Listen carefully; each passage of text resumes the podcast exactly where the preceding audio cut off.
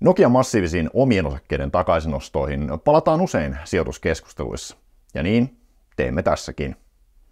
Nokia epäonnistui pahemman kerran, kun se vuodesta 2003 vuoteen 2008 osti omia osakkeitaan lähes 19 miljardin euron edestä selvästi korkeammalla kurssilla kuin mitä osakkeesta myöhemmin pörssissä maksettiin. Mitä oikein tapahtui? Tämä on Suomen ikimuistoisima Business sarja Puhutaan seuraavaksi Nokian synneistä.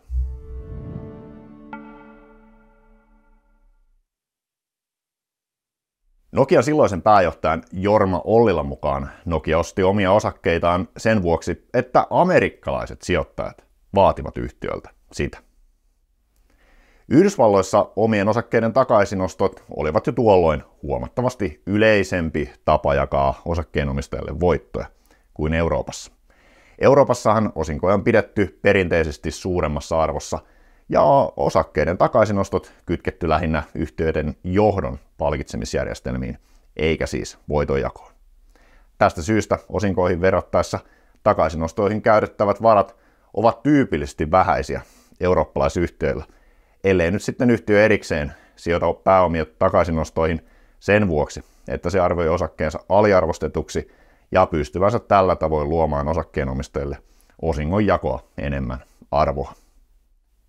Jos yhtiön johdolla ei kuitenkaan ole ilman kurssikäyrää vilkaisua punnittua käsitystä osakkeen niin sanotusta oikeasta arvosta, omista arvon luominen omia osakkeita ostamalla ei vain onnistu. Ja juuri niin vaikuttaa Nokian tapauksessa käyneen vuosina 2003-2008 joskaan Nokian silloisen yritysjohdon, eli Jorma Ollilan, Nokian pääjohtajan, ja Olli-Pekka Kallasvuon, Nokian talousjohtajan, mukaan Nokian omien osakkeiden ostot eivät perustuneet edellä kuvattuun logiikkaan, vaan pyrkimyksenä oli yksinkertaisesti jakaa voittovaroja osakkeen omistajille. Nokian omistuksesta karkeasti noin puolet oli yhtiön huippuvuosina Yhdysvalloissa – Kuvaavaa on, että pelkästään amerikkalaisten yksityissijoittajien omistama osuus Nokian koko osakekannasta oli syksyllä 2001 noin 15 prosenttia, joka Helsingin Sanomien silloisen artikkelin mukaan oli selvästi enemmän kuin mitä koko suomalaisomistus oli Nokiassa. Nokiassa tuskin olisi silti ryhdytty mittaviin omien osakkeiden takaisinostoihin, mikäli yhtiön johdolla olisi ollut käsitys miten Nokian liiketoiminta ja siten myöten osakekurssi tulisivat myöhemmin kehittymään. Sitaatti. Vuonna 2007 Nokia teki historiansa parhaan tuloksen. Kukaan meistä ei arvannut, että vain muutama vuosi myöhemmin yhtiö tekisi yhden historiansa huonoimmista tuloksista. Jorma Ollila kirjoitti mahdoton menestys elämän kerrassaan. Applen menestystarina oli vasta alkamassa, sillä Steve Jobs esitteli iPhonen ensimmäisen kerran tammikuussa 2007. Jatketaan sitaateilla. Jos keneltä tahansa matkapuhelinalaa seuraavalta olisi kysytty vuonna 2007, kuka voittaa taistelun älypuhelimista, vastaus olisi ollut selvä. Nokia olisi ollut ylivoimaisesti suosituin veikkaus. Ollilla muistelee.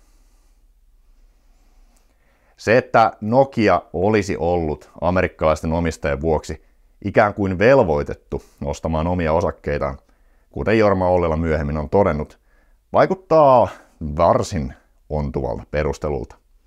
Ollila oli Nokian satumaisen menestyksen kasvot. Nokian ihmettä pidettiin juuri hänen ansionaan, mikä teki Ollilasta poikkeuksellisen vahvan ja ihailun johtajan. Hän toimi Nokiassa samaan aikaan myös hallituksen puheenjohtajana, pääjohtajana sekä johtokunnan puheenjohtajana. Jorma Ollilalla oli viimeinen sana Nokiassa. Piste. Nokialla meni vuosia verrattain vahvasti, kuten hyvin tiedämme, mikä kerrytti yhtiön kassaan valtavat määrät rahaa. Nokia oli niin sanotusti ylimääräistä, tai kuten Nokian talousjohtajana ja sitten toimitusjohtajana myöhemmin työskennellyt Olli-Pekka Kallasvuo kuvaa muistelmissaan. Käteistä oli siinä mielessä ongelmaksi asti, että sen käyttöä piti miettiä. Rahaa kolisi Nokian kassaan, sillä yhtiön investointitarpeet olivat verrattain maltilliset. Käyttöpääoma negatiivinen, eli erinomainen, ja kannattavuus hyvä, ellei jopa erittäin hyvä. Rahaa oli siis enemmän kuin Nokia tarvitsi liiketoimintaansa, investointiensa ja kehityksensä rahoittamiseen. Sitaatti. Hyvän kannattavuuden ansiosta kassavarat kasvoivat niin suuriksi, että analyytikot vaativat meiltä jatkuvia selvityksiä siitä, miten nämä varat palautetaan omistajille. Jorma Ollila kertoo muistelmissaan.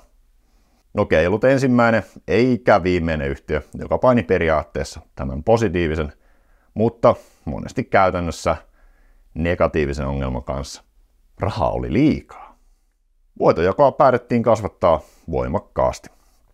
Ja tässä Nokia painotti omien osakkeiden takaisinostoja, mikä jälkikäteen arvioituna oli selkeä munaus. Joskin historia olisi tuskin yhtiötä kohtaan yhtään sen imartelevampi, mikäli varoista valtaosa olisi käytetty omien osakkeiden takaisinostojen sijaan osinkoihin. Nokian romahdus matkapuhelimissa tapahtui niin nopeasti ja yllättäen, että joka tapauksessa yhtiön voitojako olisi näyttänyt jälkikäteen katsottuna pahalta.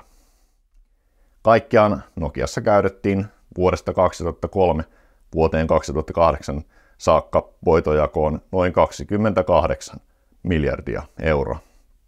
Tästä vajaat 10 miljardia euroa jaettiin osakkeenomistajille osinkoina. Sellainen oli Nokian epäonninen tarina voitonjaossa. Kiitos, että katsoit tai kuuntelit videon. Mikäli suomalaiset bisnesmokat kiinnostaa enemmän, kaikki sarjan osat ovat jo aikaisemmin julkaistu tekstimuodossa Indersin sivuilla. Seuraavalla kerralla puhumme talvivaarasta. Tässä vaiheessa moi moi!